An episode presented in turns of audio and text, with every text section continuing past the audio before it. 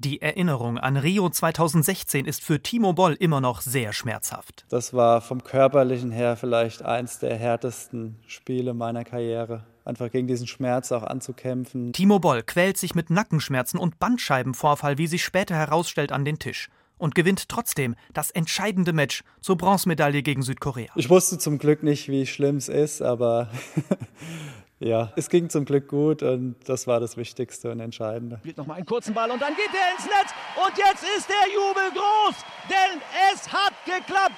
Deutschland gewinnt die Bronzemedaille. Vier Jahre nach Rio ist Timo Boll in Topform. Und das mit jetzt 39 Jahren. Einmal Silber, zweimal Bronze hat Boll mit dem Team schon gewonnen. Gold wäre der Traum. Der 7. August wäre für mich der große Tag gewesen, weil da das Mannschaftsfinale bei den Olympischen Spielen stattfindet. Da hätten wir natürlich gerne nochmal die Chinesen oder die Japaner herausgefordert. Wahrscheinlich die Chinesen, die natürlich der Top-Favorit sind. Ja, das würde ich gerne nochmal erleben. Ein Tag, der bis ins kleinste Detail durchstrukturiert ist. Ich schlafe aus, gehe dann zum Frühstück, ja, einfach nur ein paar Haferflocken, ein bisschen Müsli mit Orangensaft. Das ist eigentlich so mein Klassiker. Zwei, drei Stunden vor dem Wettkampf geht es dann in die Halle. Wir spielen uns sehr, sehr lange ein, um dieses Feingefühl dann zu bekommen. Dann ja, ist man eigentlich schon im Tunnel im Fokus. 2,8 Gramm schwer, 4 Zentimeter Durchmesser und bis zu 150 km/h schnell. Der kleine runde Plastikball bestimmt das Leben von Timo Boll. Der Fahnenträger von 2016 würde in Tokio das sechste Mal an Spielen teilnehmen.